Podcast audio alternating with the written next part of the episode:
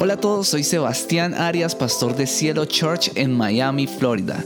Este es nuestro podcast, quédate a escuchar nuestro mensaje de hoy. El mensaje de hoy se llama Servidores Atractivos. Y quiero empezar diciendo que todas las personas queremos ser importantes. En lo profundo de nuestro corazón, si somos sinceros con nosotros mismos, nos vamos a dar cuenta que queremos importancia, queremos ser grandes, queremos tener algo de grandeza. Y esa es la razón por la cual las mujeres a veces quieren tener el mejor bolso, los hombres queremos tener los mejores zapatos. Si vamos a un, concierto, por ejemplo, queremos estar en palco, no sé si el dinero esté para ir allí, pero queremos ese primer puesto, queremos ese primer lugar. Cuando vamos a un restaurante no queremos comernos lo más maluco del restaurante, sino que queremos lo mejor. Siempre queremos el primer lugar. De hecho, muchas personas son hinchas de equipos de fútbol, por lo general los, los, hombres, y no son hinchas de ese equipo en particular, por lo menos algunos desafortunadamente son hinchas del Junior de Barranquilla pero ellos son hinchas de este equipo porque quieren el primer lugar. No quieren el segundo ni el tercer lugar. Queremos el primer lugar. Y no está mal querer grandeza. No está mal querer eh, ser importantes. Lo que sí está mal es la manera como a veces intentamos ocupar ese primer puesto. A veces muchas personas están corriendo detrás de esa grandeza sin importar pisotear a los que están a su lado, sin importar contradecir su ética, su moral, sus creencias. A veces aún peor quieren ese primer lugar, pero siempre se están comparando con otras personas. Siempre están mirando si tienen de verdad la mejor casa o quién tiene la mejor casa, si tienen de verdad el mejor carro o quién tiene el mejor carro, si tienen la mejor familia, si están en la mejor iglesia y siempre están en esa carrera de querer compararse con los demás y esa no es la manera como Dios quisiera que alcanzáramos ese primer lugar de importancia. Nuestra naturaleza siempre intenta o siempre quiere compararse con alguien más. Y lo grave de esto es que lo que esto genera es que empecemos a enfocarnos en lo incorrecto, empezamos a enfocarnos en la vida de los demás en vez de enfocarnos en la asignación que Dios nos ha hecho a nosotros mismos. Empezamos a enfocarnos en lo que los demás tienen en vez de enfocarnos en lo que Dios tiene para nosotros. Lo que hace esto es que empecemos a poner nuestra mirada en lo incorrecto. Jesucristo enseñó la manera correcta de buscar la grandeza y la manera correcta de buscar ser importantes y para ser y nos enseñó cómo ser los primeros. Yo quiero leerles en Marcos capítulo 9, versículo del 33 al 35 lo siguiente. Estaba Jesucristo con sus discípulos y estaban en Capernaum, llegaron a Capernaum. Y dice que cuando llegaron a Capernaum, cuando ya estaba en casa, Jesús les preguntó, ¿qué venían discutiendo por el camino?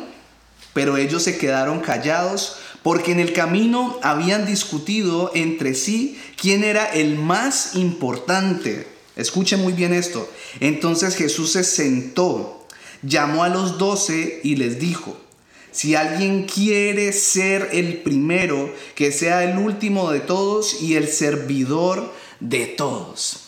Claramente lo que Jesús explica o les explica a los discípulos en, esa, en ese pasaje es que la grandeza o la importancia de una persona o ocupar el primer lugar no va a depender de cuánto tenemos, de cuánto alcanzamos o de lo que podemos hacer, sino que va a depender de cuánto servimos a las personas que tenemos a nuestro alrededor.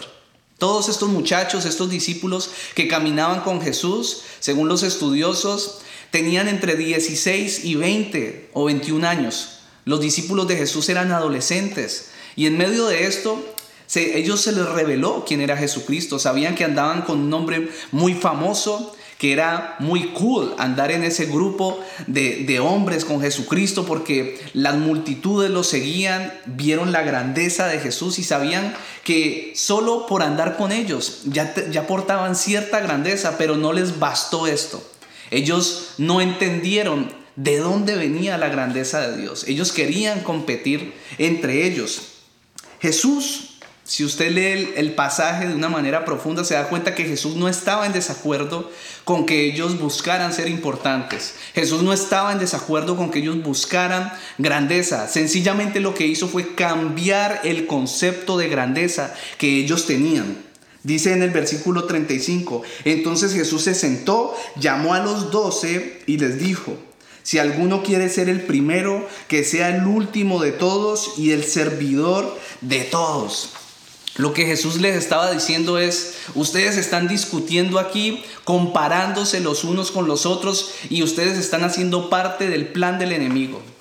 Les está diciendo es, el, la comparación es el primer enemigo del progreso.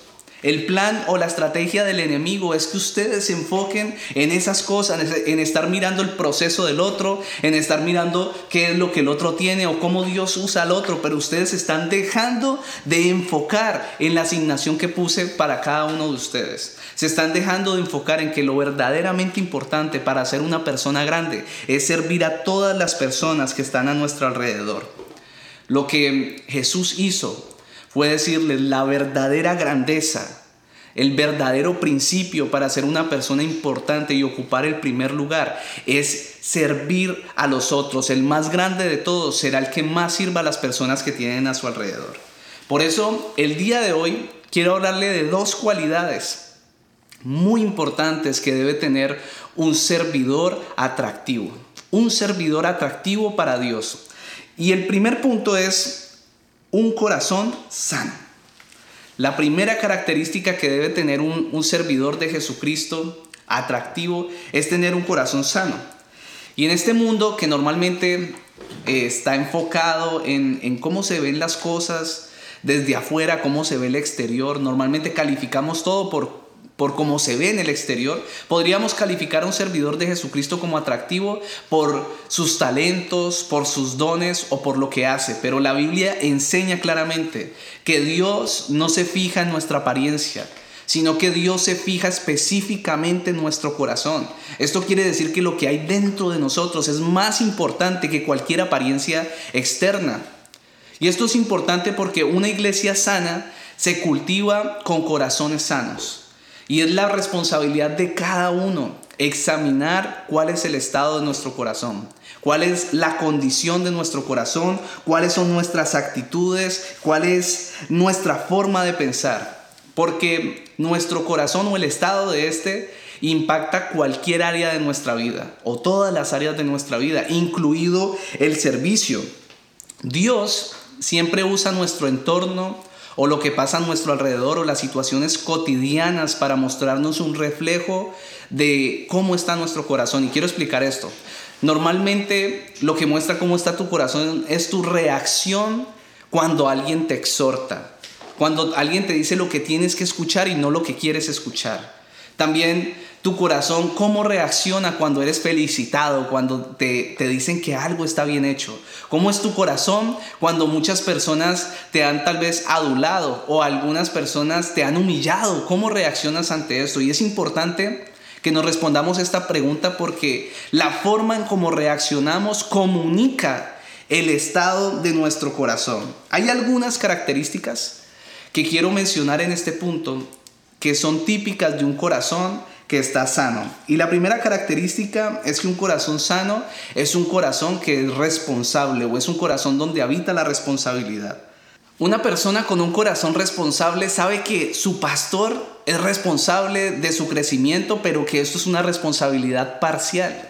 Es decir, que nosotros, cada persona, tiene la responsabilidad de su crecimiento espiritual, tiene la responsabilidad de su madurez de carácter, tiene la responsabilidad de cuidar el estado de su corazón. Nadie más que tú puede responsabilizarte de cuál será el estado de tu corazón. ¿Y cómo lo hacemos? Pues teniendo cuidado de aquellas cosas que pueden contaminarlo. Si tú sabes que eres una persona que pelea con el orgullo, tienes que declararle una batalla al orgullo y empezar a comprometerte a que el orgullo no entre en tu corazón. Si eres una persona envidiosa y sientes envidia de todas las personas, incluidos los pastores y los consiervos o las personas en tu iglesia, incluido tu familia, pues tienes que empezar a tener una batalla con esto, eh, agradeciendo a Dios por cuando bendice a los demás y empezar a hacer la contra a este tipo de cosas para mantener tu corazón sano. Si tu problema es la falta de perdón, pues todos los días en la mañana cuando ores tienes que empezar a incluir un tiempo para perdonar a los demás. Tú eres el único responsable y una persona que tiene un corazón sano se encarga y tiene cuidado o tiene responsabilidad de sí mismo, de su propio cuidado y del cuidado de su corazón. La segunda característica de un corazón sano es lealtad, un corazón leal. Y es importante ser leal con las personas en nuestra familia, con nuestra esposa, con nuestros padres, con nuestros hermanos. Es importante ser leal, ser leal con nuestros jefes en el trabajo, pero es importante también ser leal con nuestros pastores, nuestros líderes dentro de la iglesia, de la comunidad que estamos formando.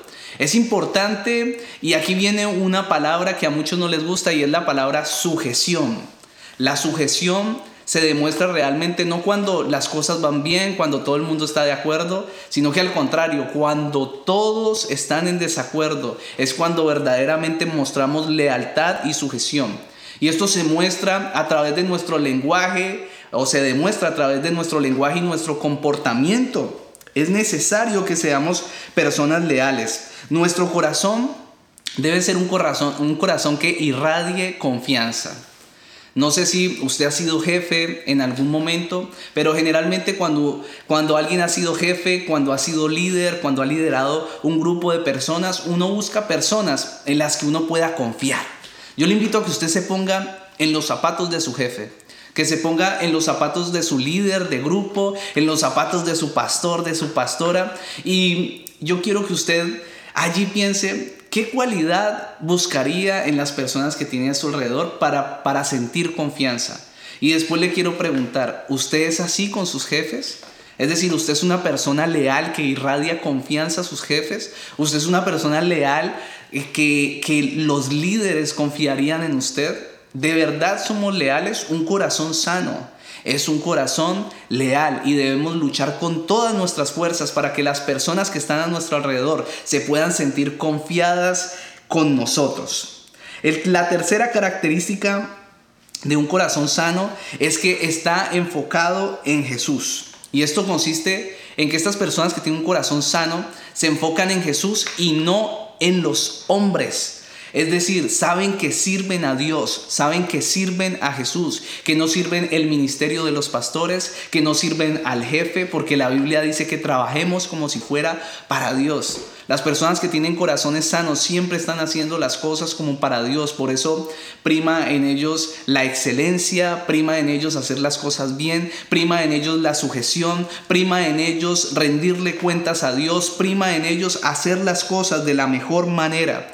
Por eso cuando estas personas sirven en la casa de Dios, sirven con todas sus fuerzas porque ven la casa de Dios como su propia casa. Escúcheme bien, cuando nosotros vemos la casa del Señor, la iglesia como nuestra propia casa, atendemos a los invitados con todo nuestro amor, una persona que tiene el corazón sano y está enfocado en Jesús, se echa esa casa al hombro. Usted cuando ama su casa, cuando usted está enfocado en Jesús, cuando usted ama su familia, usted soporta económicamente la casa, usted mete las manos allí, trabaja y mete todo su empeño y su corazón para que esa casa esté bien. Esa es otra cualidad de un corazón sano. Están enfocados constantemente en Jesús. Y la cuarta característica de un corazón sano es que es un corazón enseñable. Y esto es muy importante porque si no tenemos corazones enseñables, seremos heridos. Si no tenemos corazones enseñables, no nos va a gustar cuando otras personas nos quieran venir a decir algo, a exhortarnos o a enseñarnos algo o a decirnos que algo no está bien y que debemos de mejorarlo. Y Satanás es feliz trayendo falta de unidad donde ya hay unidad. Satanás es feliz cuando viene a dañar la unidad que Dios ha puesto en medio de comunidades. Es feliz cuando una persona no tiene un corazón enseñable, cuando un hijo de Dios no tiene un corazón enseñable y no le gusta que le digan nada. Satanás está contento. Y yo quiero hacerle una pregunta en este punto. ¿Hay alguien en tu vida que te ame lo suficiente como para mirarte a los ojos y decirte lo que necesitas oír y no lo que quieres oír? ¿Hay alguien que tú sabes que no le va a importar si tú te enojas con él o con ella, pero que siempre te va a decir la verdad y va a intentar enseñarte y va a llevarte más a Dios en vez de alejarte, va a llevarte más a la sujeción que en vez, que en vez de la rebeldía.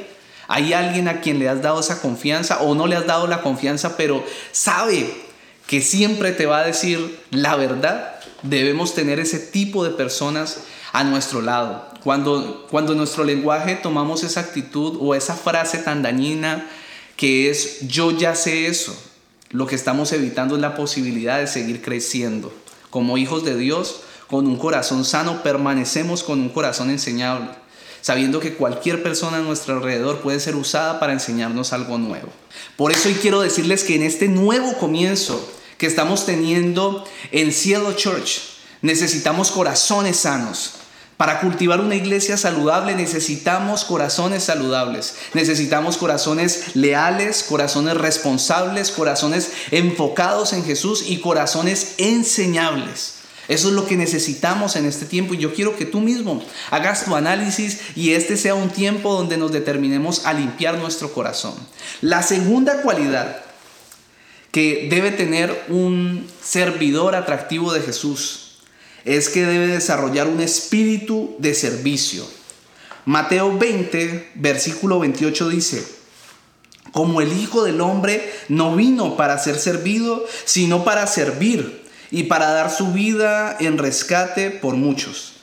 Aunque en la escala de cosas importantes para los seres humanos, el servicio puede que ocupe el último lugar Puede que esté allá eh, como algo reservado para, las, para los esclavos, para las personas que no sirven en la sociedad. Pues en la escala de las cosas valiosas para Dios, el servicio está en el top. Es lo más importante. Lo más importante para Dios es que desarrollemos corazones y espíritu de servicio, que podamos servir a todos los que nos rodean. Cuando comenzamos a caminar con Jesús, es imposible no ser inspirados por su grandeza, no ser inspirados por su espíritu de servicio. Ahora salió una serie que se llama The Chosen, que significa el elegido. Ojalá la puedan ver, porque cuando uno ve representada la vida de Jesús, así, tal vez en una serie, pues puede ser más fácil que a uno se le revele ese, esa grandeza de Dios, ese amor, ese servicio, poderlo ver con los, con los discípulos, cómo servía a las personas. Resulta que todos estos hombres caminaban con Él y sabían que caminaban con un hombre muy grande, grande en su manera de ser, se le veía en su personalidad que, que tenía un espíritu grandioso de servicio. El problema de ellos fue que nunca entendieron, hasta que, ellos, hasta que Jesucristo se los explicó, nunca entendieron de dónde provenía esa grandeza. El servicio es una actitud existencial. Muchas personas la reducen a pequeños actos aislados, es decir, en su vida creen que sirven porque, porque hacen cositas de vez en cuando o un día a la semana. Pero en realidad el servicio es una actitud de vida es vivir permanentemente para servir a otros. El servicio es la expresión de un amor total, generoso, desinteresado, vivido hasta el final, incluso cuando nos hace sufrir o cuando sufrimos a causa de ese servicio o cuando no experimentamos ninguna gratificación de las personas a las cuales servimos. Yo quiero preguntarte, ¿por qué sirves? O más bien te pregunto de una manera diferente, ¿por qué no sirves o por qué estás sirviendo de la manera que sirves? De una manera aislada, de una manera em, tal vez intermitente y no has desarrollado ese espíritu de servicio constante. Yo quiero decirte que nosotros no servimos para ascender. Nosotros servimos porque amamos a Jesús, porque amamos a Dios y amamos a las personas. En tu trabajo, ¿cómo sirves? ¿Cómo le sirves? ¿Tienes un espíritu de servicio con tus jefes, con las personas, tus compañeros? ¿En tu familia tienes un espíritu de servicio? ¿En la iglesia tienes un espíritu de servicio con todas las personas? Un espíritu de servicio continuamente da la vida por los demás. En ese pasaje que leímos en Mateo 9, en el cual Jesús se detiene y le pregunta a los discípulos por qué están discutiendo, pues Después de que les explica cómo ser grandes y cómo ocupar el primer lugar, pone un ejemplo y dice lo siguiente en Mateo 9 del 36 al 37. Luego tomó a un niño y lo puso en medio de ellos. abrazándolo les dijo, el que recibe en mi nombre a uno de estos niños, me recibe a mí, y el que me recibe a mí, no me recibe a mí, sino al que me envió. Ese ejemplo que les pone después de explicarles cómo ser grandes, podría ser un poco confuso para ellos. Yo creo que tal vez ellos dijeron, eh, el maestro a veces sale con cosas muy raras, no le entiendo nada de lo que dice. Y tal vez ustedes puedan decir lo mismo, pero yo lo entiendo de la siguiente manera y les voy a poner este ejemplo práctico. Mía, mi hija, es una niña, así como, como Jesucristo acaba de decir. Ella estaba viendo, eh, o la metimos hace meses, a hacer clases de natación. Y resulta que ya aprendió todo lo que tenía que aprender en el primer nivel y fue promovida al segundo nivel. Pero en este segundo nivel ya ella yo no tengo que entrar a la piscina con ella y cuidarla y permanecer con ella en los brazos, sino que ella tiene que permanecer en una plataforma, tiene otro compañerito, son dos, y tiene una profesora. Entonces mientras la profesora coge a su compañero y se lo lleva a sumergirlo y a enseñarle por un minuto, Mía tiene que aprender a quedarse quieta en la plataforma, no se puede tirar, tiene que esperar pacientemente, pero Mía no sabe eso, entonces mi hija empieza a tirarse para atrás, a intentar flotar, empieza a tirarse de la plataforma y obviamente cuando se intenta flotar ella empieza a hundirse, se empieza a ahogar, si se tira para adelante también ha empezado, ella cree, ella no tiene miedo, ella sencillamente se tira, no, no entiende las consecuencias de lo que está haciendo y la profesora le ha salvado la vida por ahí unas 30 veces. Pero yo te puedo asegurar algo, Mía no le ha dado las gracias a la profesora por salvarle su vida 30 veces. Sabes, tal vez Mía se ha frustrado cuando la profesora le ha dicho debes esperar allí. Seguramente ha hecho pataleta, ha llorado, incluso cuando se acaba la clase y le dice Mía, ya la clase acabó. Ella se frustra y llora y nunca le agradece a la profesora. La pregunta es, ¿cuántas veces Dios te ha servido a ti y a pesar de que no le has dado las gracias, Dios ha hecho lo que necesitas. Esto es lo que quiere decir este pasaje. En Mateo 9, lo que se nos dice o lo que Jesús nos está diciendo es que tenemos un llamado a la grandeza, a ser importantes. Y el medio para hacerlo es a través del servicio. Pero vamos a tener que servir a personas que son como niños y debemos abrazarlos como Jesús abrazó a este niño. Y cuando los abrazamos, los recibimos a Él le estamos sirviendo a Él mismo, a Jesucristo mismo. Y, lo que quiere decir Jesús es que serviremos a personas que no pueden dar las gracias, como mía. Serviremos a personas a las que les salvaremos la vida 30 veces y tal vez nunca te digan gracias. Serviremos a personas a las cuales las dirijamos, las ayudemos, las saquemos del hoyo y tal vez nunca nos honren. De hecho, tal vez nos deshonrarán constantemente. Y lo que Jesús dice es, a estas personas es que ustedes deben de servir. Le voy a decir algo más profundo, serviremos a personas que no tienen cómo pagarnos. Y aún así debemos hacerlo. Este es el servicio al que estamos llamados. Vamos a servir a personas a las que tal vez digas, no puedes sumergirte allí en esa piscina. O esa no es la forma de sumergirte. O ya es tiempo de salir de la piscina y tal vez esas personas no entiendan lo que tú estás haciendo por ellos tal vez lo malinterpreten y tal vez te deshonren y te digan, ¿por qué? ¿Usted qué se cree? Para venir a decirme cómo tirarme en la piscina, para no dejarme tirar, para sacarme del agua aunque me iba a ahogar. Eso es lo que está diciendo Jesús en ese pasaje.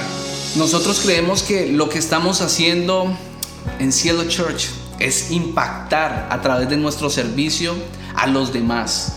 Todos ustedes, a través del amor que han recibido, han ido desarrollando ese espíritu de servicio dentro de ustedes y es lo que debemos dar a los otros y cuando ellos vean ese amor y ese espíritu de servicio en nosotros, seguramente lo que van a decir es, yo quiero seguir a ese Jesús que ustedes sirven. Y no solo eso, yo quiero servir porque yo he visto ese servicio en ustedes. Quiero que la gente en Cielo Church entienda que esto no es algo que hacemos cada domingo ni es algo que hacemos cada semana en medio de nuestros grupos, sino que esto es nuestra identidad es lo que somos. Yo quiero que lleguemos al punto de decir, yo soy un servidor de Cristo, por eso yo lo hago.